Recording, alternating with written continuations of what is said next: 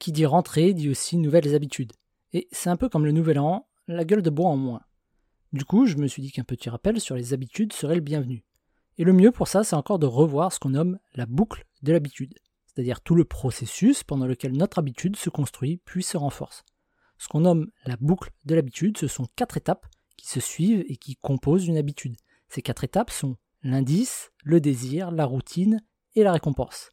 L'indice, d'abord, c'est quelque chose dans l'environnement qui enclenche l'habitude. Ça peut être un lieu, une émotion n'importe quoi d'autre.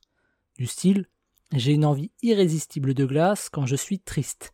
Ici, le déclencheur, c'est la tristesse. Après vient le désir.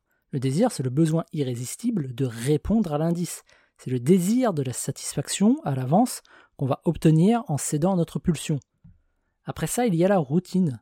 C'est le moment où on lance la machine pour obtenir ce qu'on veut. On passe en mode pilote automatique complet sans même nous en rendre compte. Et puis enfin, il y a la récompense. La récompense, c'est le petit truc qu'on obtient en retour. Ça peut être bénéfique, je ne suis plus triste après avoir mangé ma glace, ou négatif. Euh, par contre, je me déteste pour avoir mangé autant de glace. Les habitudes peuvent être utiles pour mieux et surtout moins travailler.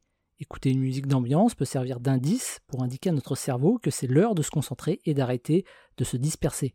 Mettre en place un petit rituel de déconnexion en fin de journée, marcher, changer de vêtements, faire une partie de jeu vidéo, c'est une habitude qui peut faire comprendre à notre cerveau que c'est finito le boulot. Si vous souhaitez aller plus loin sur le sujet, hein, je vous recommande la lecture de l'excellent Atomic Habit de James Clear.